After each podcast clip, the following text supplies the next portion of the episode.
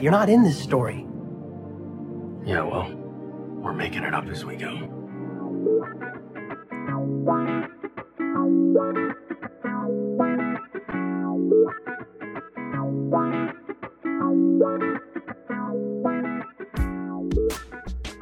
Hello and welcome to Making It Up As We Go, a Destiel fan fiction anthology podcast.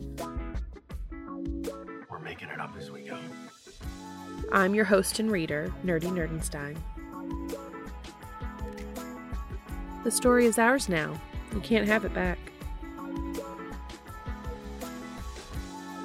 Please be warned that the stories featured can and will contain explicit sexual content and is not intended for young audiences.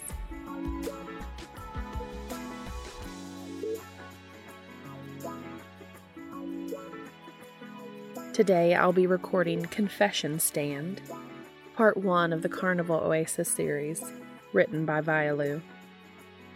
The rating is explicit. The pertinent tags for today's story are Alternate Universe, Creature Castiel, Frottage, Hunter Dean. If you are able, please go to the author's AO3 story and give comments and kudos to them for sharing this with us.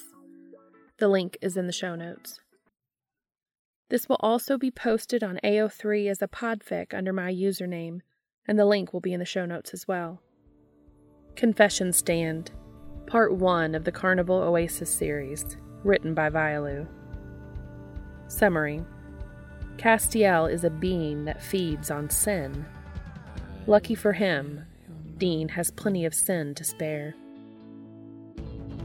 I wanna do all the things your lungs do so well. I'm gonna bed into you like a cat beds into a female. Turn you inside out and lick you like a crisp packet.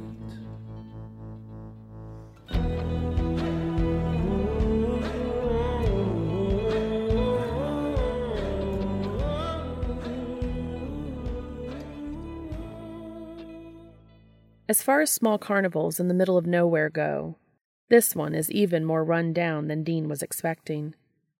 It's set up in what was once probably a field, but now is merely dusty earth, dry and beaten into even ground. He's not entirely sure where he is right now, because the sign on the road just says Carnival, which isn't all that descriptive. He's pretty sure he's in Colorado, somewhere north of Loma, which is somewhere north of Grand Junction, which is a good 11 hours east of Valencia, which is where Dean wishes he was but needed to get away from. He can only immerse himself in Sam's apple pie life for so many consecutive days before he gets an itch under his skin, and even the comfort of being around Sam, Jess, and their 2.5 children isn't enough to keep him. They're used to it by now, though little Mary and Abby have no idea where exactly Uncle Dean goes when he's not around to play catch with Mary or help Abby conquer her fear of the dark. They tell the kids Dean is a traveling exterminator, which Dean thought was clever a few years ago, but eventually the girls will be old enough to know that it's not a real job. They've argued about that. Sam doesn't like lying to his kids while Dean thinks telling children that monsters are real is a lousy fucking thing to do. And Sam should know that. Luckily, Jess was in agreement with Dean, or Abby would be afraid of more than just the damn dark. Dean left Valencia four days ago, the Impala peeling out of the driveway in the wee hours of the morning, AC/DC blasting away, probably waking up all of Sam's fancy neighbors.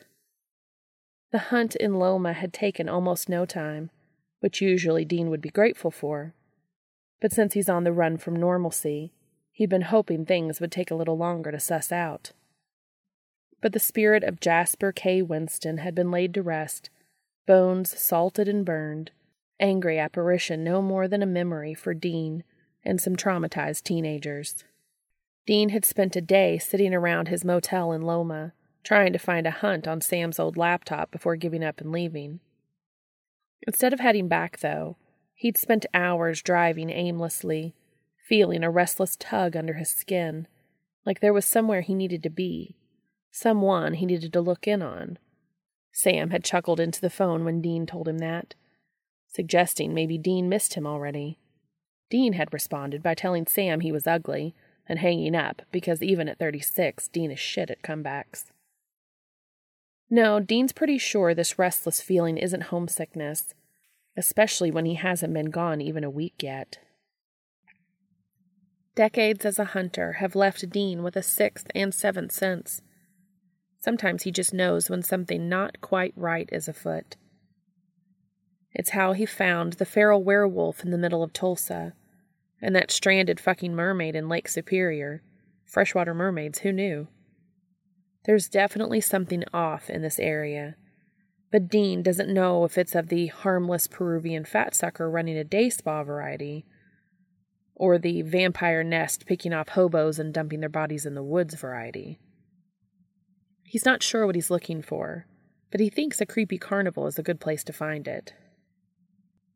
It looks like it's been there a long time.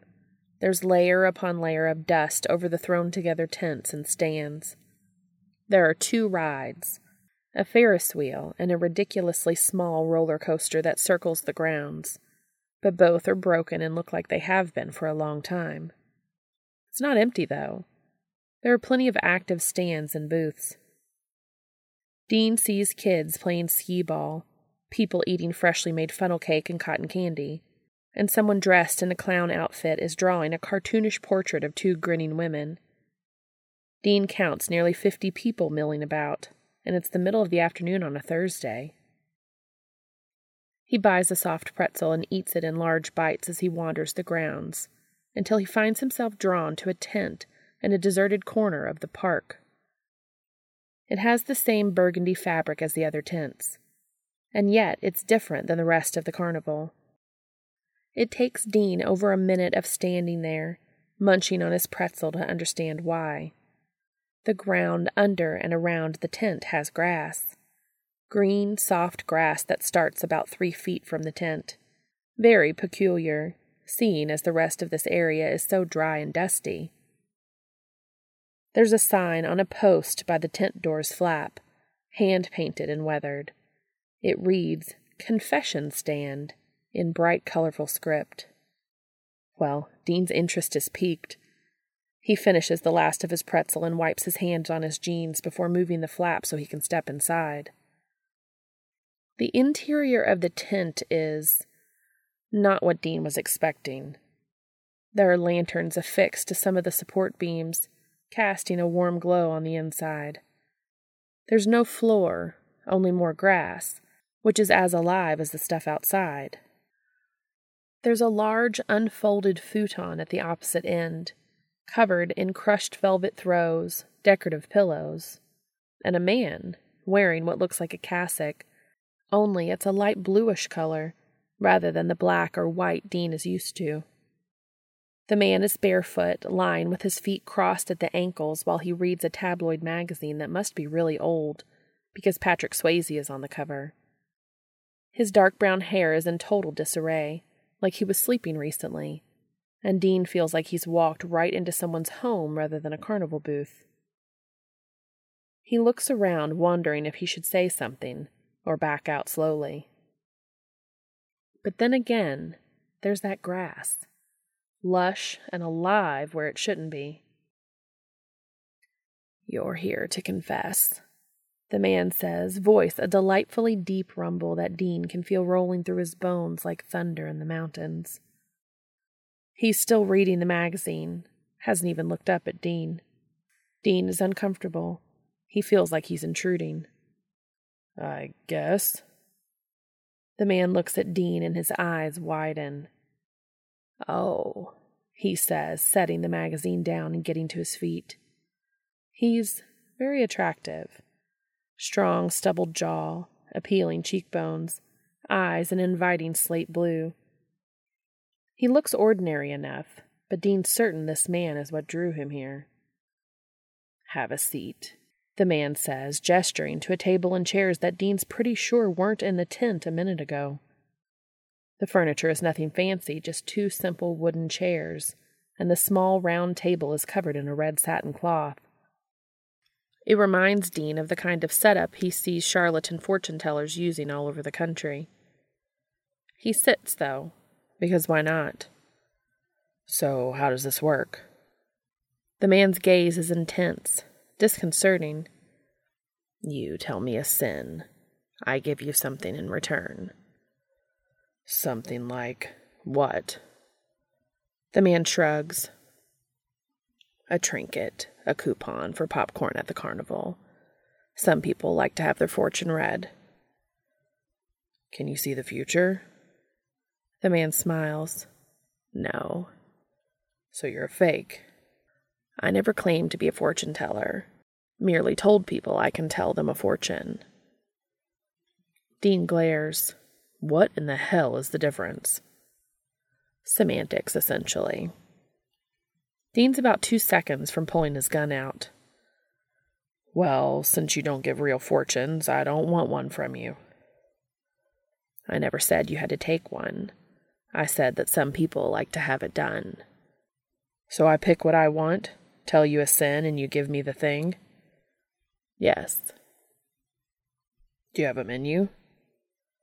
I'm not a restaurant. Well, how am I supposed to know what you have to offer? The man smiles again, tapping the side of his nose like that's supposed to mean something to Dean. I can pick for you. Dean rolls his eyes. Fine. All right, the man says, holding his hands out across the table. Take my hands. Do I actually need to do this, or is this just part of the act? Take my hands, the man repeats. Dean sighs, putting his hands in the waiting palms of the whatever the fuck this guy is. The man's eyes are closed, and Dean looks around, not quite sure what he's waiting to see. Tell me a sin, the man says, mildly impatient. What kind of sin?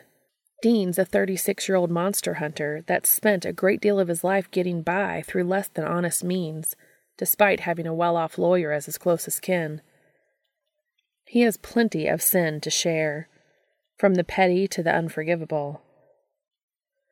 The bigger the sin, the greater the reward, the man says.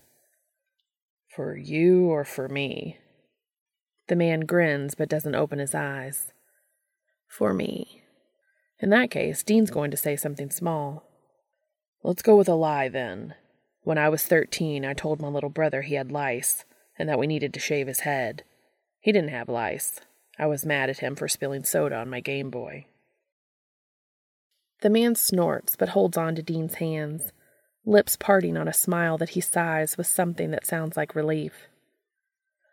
One more. Another lie you told, perhaps.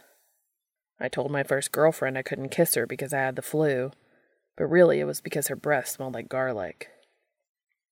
Mmm, the man mutters. These are all very small, you know. Maybe just one more. When I was nine, I convinced my brother that he was allergic to chocolate so I could eat the rest of his Halloween candy.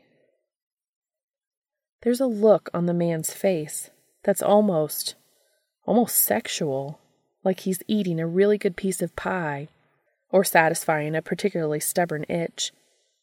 He opens his eyes to look at Dean, and that's when Dean sees the swirls of blue white light, only for a fraction of a second, where his pupils should be. He starts to jerk his hands away in surprise, but the man, or whatever he is, has a tight grip. Relax, he whispers as the wisps of light clear from his eyes and his blissed out expression returns to something normal. He gently releases Dean's hands. What are you? Dean hisses, debating on reaching for his gun. It's an unfair reaction, he knows. He always does this when meeting something supernatural. Assumes they have nefarious intentions when he's learned time and time again that not all of them do. Those fat suckers just ate fat. That mermaid just wanted to go home. He was even rescued by a vampire that only fed on livestock once. The man doesn't answer, though, and Dean can't say he really expected him to. Well, what do I get? Dean tries. What do you want? Free popcorn? A stuffed bear? You didn't seem interested in the fortunes. How about a name? A name. Your name. Ah, my name for your prize. I'm very flattered. You're gonna tell me or not? Dean says, impatient. For three very mundane sins, even a stern priest would be uninterested in those. You want another sin? That's greedy. You're being very stingy with your sins. It's not as though you need them for anything. Dean can't believe this is a real argument. He reaches for the man's right hand, clasping his wrist tight and staring into his startled eyes. I'm wearing shoes that I stole off a man two years ago. We got into a drunken brawl in a bar outside of Flagstaff. I won, and I took his shoes and $70 out of his wallet. The man's head tips back and he sighs, gripping Dean's arm in return. Why did you fight? He saw me making out with a guy in the bathroom and called me a name I didn't like very much. Oh, that's interesting. I broke his nose. The man is squirming in his seat. Ah, I see. Dean glares. You always get off on this process. No, the man chides. But you have such wonderful flavor, all bright and golden like honey or saffron rice. God, this guy is even weirder than the damn fat suckers. And Dean saw them feed once before he was on his way, and it was pretty fucking weird. He feels something shift inside himself. Something feels loosened, relaxed. Something that he didn't realize was cold, for a moment feels warm. The man's eyes open again, and Dean catches the same wisps of light in them before they go back to normal. That was wonderful. Thank you. He says, like Dean just gave him a delicious meal. It occurs to Dean that that's probably exactly what just happened. That's four sins, more considering all the sin in that story. You owe me a name, and the stuffed bear. Of course, you've been very generous. The man places his palm flat on the table slowly lifting it to uncover a small brown stuffed bear that couldn't possibly have been hiding in his hand. It looks ordinary. The materials certainly don't seem otherworldly, though there's no manufacturer's tags. It's about the size of a soda can, with a little green bow tie and tiny black buttons for eyes. It's cute, but intimidating as it seems to have been produced out of nothing. Castiel, by the way, Dean looks up from the bear to the man. What? My name. It's Castiel. Dean runs through the little Rolodex in his mind and comes up with nothing. Castiel, other than sounding angelic, is not familiar. What are you, Castiel? Full, Castiel says happily, and sleepy. Am I being dismissed? I do hope you'll return. If you have nowhere more pressing to be, that is. Castiel says, rising from the chair and drifting over to the futon. He crawls onto it, burrowing into the nest of blankets. Uh, maybe, Dean mutters, walking to the door, clutching the bear. Wonderful. Come back soon, Dean. Castiel calls from the bed. Dean turns back to ask how Castiel knew his name but the tent is empty, save for the lanterns and soft green grass.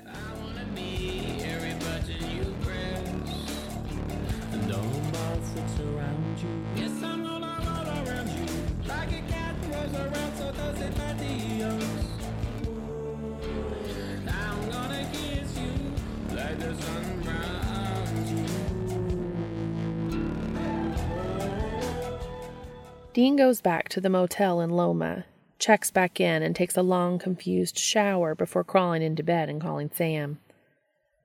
Hey, Sam sounds out of breath. You're not fucking, are you? If I was, do you think I'd stop for you? Yeah, kinda. Well, I wasn't. I just got back from taking Bones for a jog. What's up? Are sin eaters a thing? What? Sin eaters. Is that, uh, a thing? Well, Sam says slowly, considering. They're a thing, but not our kind of thing. What does that mean? I mean, sin eating is a ritual that a human does, absolving someone, I think usually a dead someone, of their sins, taking them on so the soul doesn't have to bear the weight. It involves a symbolic meal, bread if memory serves. So there's not like a monster that eats sins? Not that I know of, Sam says cautiously. But that doesn't mean such a thing doesn't exist, right? Have you asked Dad?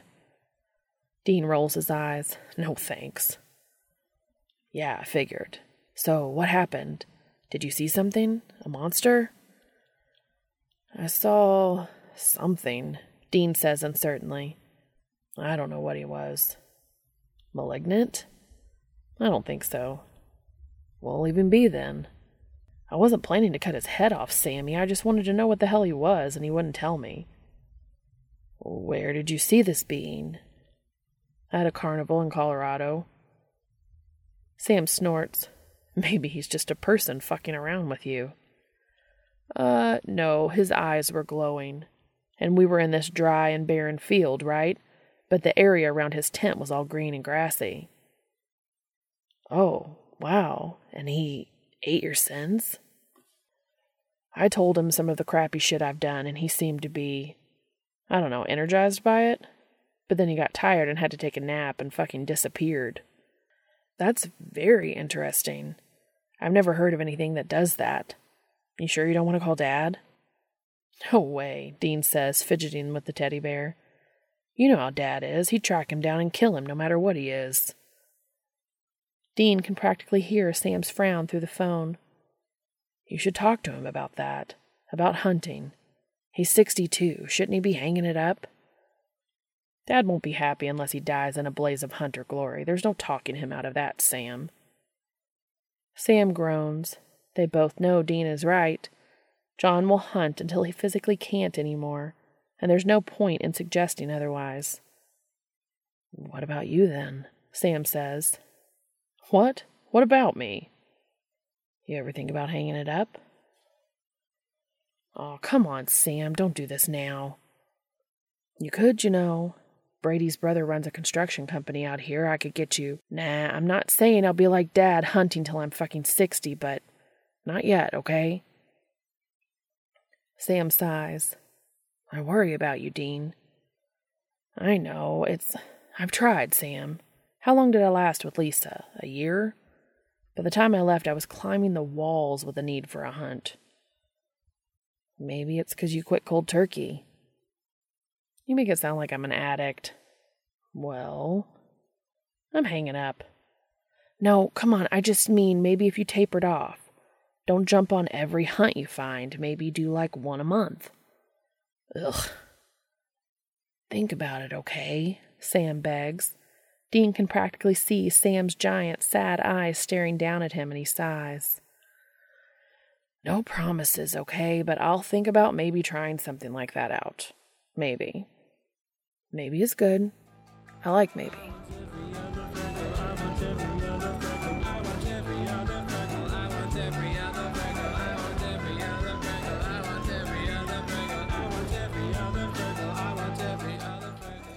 Dean wakes up feeling like he's being pulled in three different directions back to Valencia, away to a hunt that doesn't even exist yet, and to the carnival where Castiel is.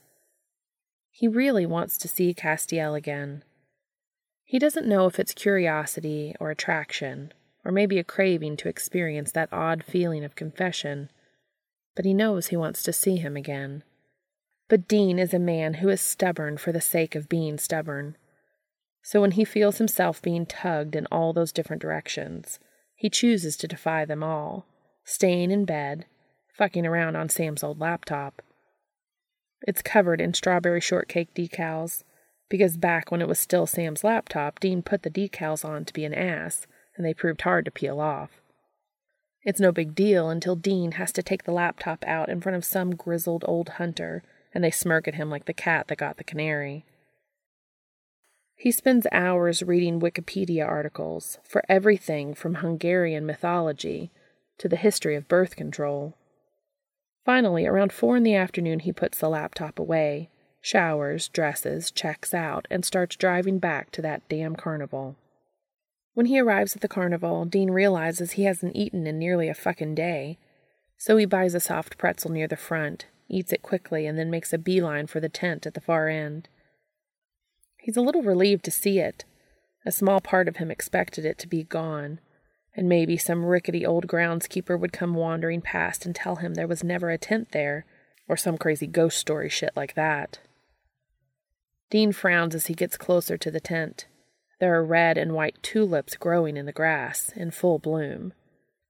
There were no flowers yesterday. Dean is sure of it. He walks to the door flap, careful not to trample any of the probably magic tulips. This time, Castiel is in a golden cassock, sitting in a meditative pose on the futon, mountains of blankets pushed to the side.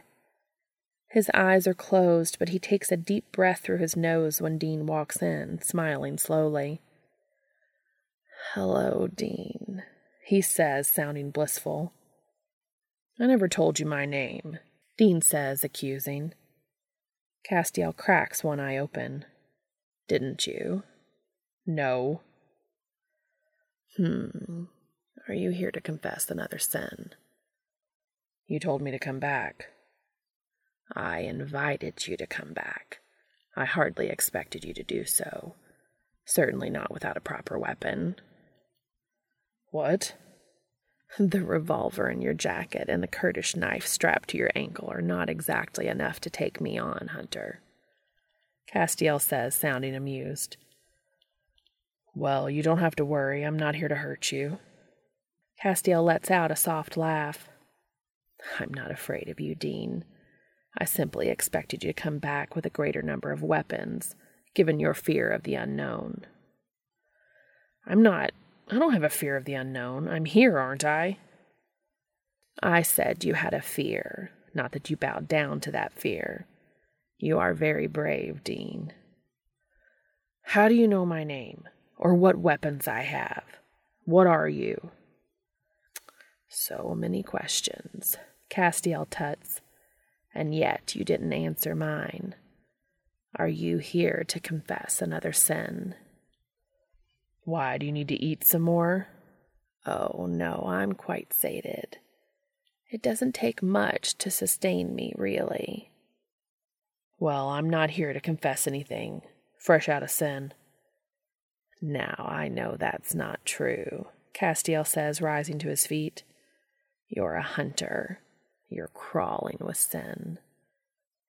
Depends on your definition of sin, doesn't it? Anything you feel any level of remorse for, I suppose. What I consume isn't laid out by the rules of your Bible. The definition of sin is left up to the individual. If you've spent your life feeling guilty over cutting off a nice old woman in traffic, for example, that sin would have great weight to me because it did to you. I don't beat myself up over cutting off people in traffic. I know. You feel guilty for other things, like the pranks you pulled on your brother, or not kissing the girl with the garlic breath, or stealing from an unconscious man. How sweet. Dean sneers. You remembered. So what if you met a sociopath that murdered dozens of people but didn't feel bad about it? Then they wouldn't be able to feed me. So you feed on remorse. Perhaps it's a package deal. Castiel is closer now, and Dean can't help but give him a once over, wondering if he's wearing anything under the cassock, then panicking and wondering if Castiel can hear his thoughts. Why are you here? Where should I be? In a church taking confession? Ah, as clergy, not interested. So much less freedom. Castiel is so, so close now close enough to kiss, even. Not that Dean's considering kissing a creature he just met. Are you evil? Dean asks, eyes darting down to Castiel's lips. No, Castiel says gently, leaning in as close as he possibly can without actually touching Dean. Though I suppose if I were, I wouldn't admit it. What are you? Warm. Castiel practically purrs. You have such a warm, sweet light. Dean reaches down, taking one of Castiel's hands, tangling their fingers together. Castiel smells like coconut and rain on sun baked soil, something ethereal, cosmic. I borrowed a pen from an old woman at a diner two months ago, Dean says. I forgot to give it back before I left. It had her name engraved on it. It was a really nice pen. Castiel gasps, breath hitching. I was having a bad day last week, and my waitress brought me the wrong order twice, so I didn't leave a tip. Oh. Castiel closes the infinitesimal gap, pressing his lips to Dean's. There's a spark, a jolt, something that skitters across Dean's nerves, causing him to twitch and shudder. The kiss is rough, wet, hungry. Dean hasn't had a kiss like this in years. There's a level of desperation clawing its way up out of nowhere, making Dean cling to Castiel. They stagger in the direction of Castiel's futon, and Dean's pretty sure he steps on Castiel's bare feet at one point before Castiel is shoving him onto the futon on its back. He straddles Dean's hips, grabbing him by the shirt collar and pulling him into a sitting position so he can nip and suck at Dean's neck. Dean groans, tipping his head back to give him better access. I stole a car when I was sixteen, Dean mutters, hands working under Castiel's robe shuddering when he realizes there's nothing but skin underneath. I was drunk and stupid and mad at my father. I drove for two hours before I crashed it into the side of an abandoned muffler factory. I never got caught. Castiel's skin seems to warm slightly under Dean's hands, and he moans, loud and unashamed, before biting down hard on Dean's neck. I've never. What are you? Castiel says, voice full of wonder. Oh, I thought that was my question, Dean moans, palming at Castiel's hard, wet cock. He feels drunk on this, whatever this is, already addicted to the startled whimpers he's pulling out of Castiel with each stroke of his hand under the robes. After a moment, Castiel pulls away, making quick work of Dean's boots and socks to fling them onto the grass. Dean pulls his jacket and shirt off in response, but finds his fingers clumsy as he tries to undo the button and zipper on his jeans. Castiel makes a frustrated sound, batting Dean's hands away and tearing his jeans open himself. Dean actually hears fabric rip before Castiel is pulling the possibly ruined jeans off of Dean along with his boxers, and then Dean is naked, and Castiel is straddling him again, groaning when their cocks slide together. What Dean wouldn't give for a box of condoms and a handful of lube right now. Castiel pulls the cassock off and Dean gasps. Miles of gorgeous and tattooed tan skin suddenly on display. There are curving organic lines and swirls all along Castiel's arms, stopping at his shoulders. They almost seem to shimmer with that blue white light for a moment, and Dean stares at them with interest before spitting in his hand, vulgar and artless. He brings their cocks together, slick with pre cum and spit, stroking them in a tight grip. Castiel moans, bracing himself with a hand on Dean's left shoulder, thrusting against Dean's dick. Dean thinks he's close to coming already, yanked to the edge without a fight in the face of how ravenous he feels for the being rocking in his lap. With his free hand, Dean grips Castiel's hip tight, wanting to be sure they're touching. He pants, impressed at his own ability to form a coherent sentence. He's certain the tattoos are shimmering this time. There's a cure for vampirism. Not a lot of hunters know that. As long as you don't drink human blood, there's a cure. While I was turned, I infiltrated a nest, and I killed everyone inside, including my maker. Castiel lets out a sharp, beautiful wail, throwing his head back and coming in Dean's grip as the lanterns shatter, plunging them into near darkness. Castiel is glowing, and Dean feels warm and helpless to do anything other than come to, cursing and jerking his hips. It falls dark and quiet as Castiel's tattoos stop glowing. No light or sound from the outside seems to be reaching the tent. All Dean can hear is Castiel's shaking breaths, his own desperate gulps for air. Something warm and soft brushes against Dean's legs. It feels like feathers. What. What are you? Dean says for what feels like the hundredth time. Castiel chuckles softly, leaning forward to lay kisses along Dean's jaw as they cling together in the dark. Yours, it would seem. The end.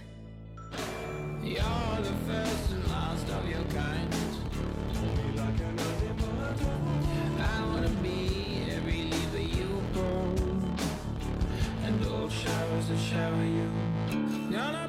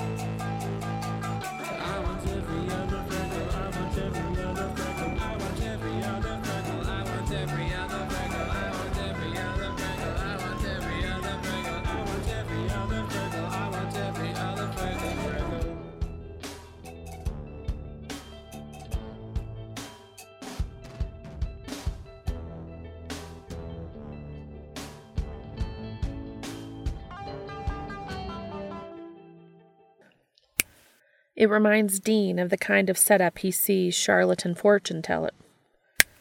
It reminds Dean of the kind of setup he sees charlatan fortune tellers using all over the country. It doesn't really take much to sustain. It doesn't take much to sustain. Oh no, I'm quite sated. It doesn't take much to. Sus- it doesn't take much to. Sus- shit, shit, shit. It doesn't take much to sus- to sustain me. Okay, come on.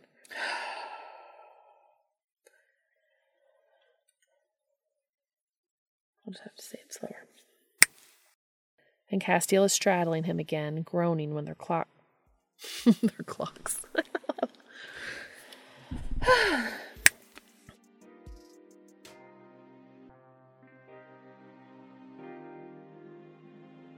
Thank you so much for your support. I can be contacted on Twitter, Tumblr, or at makingitupaswegopod at gmail.com. As always, thank you so much for listening.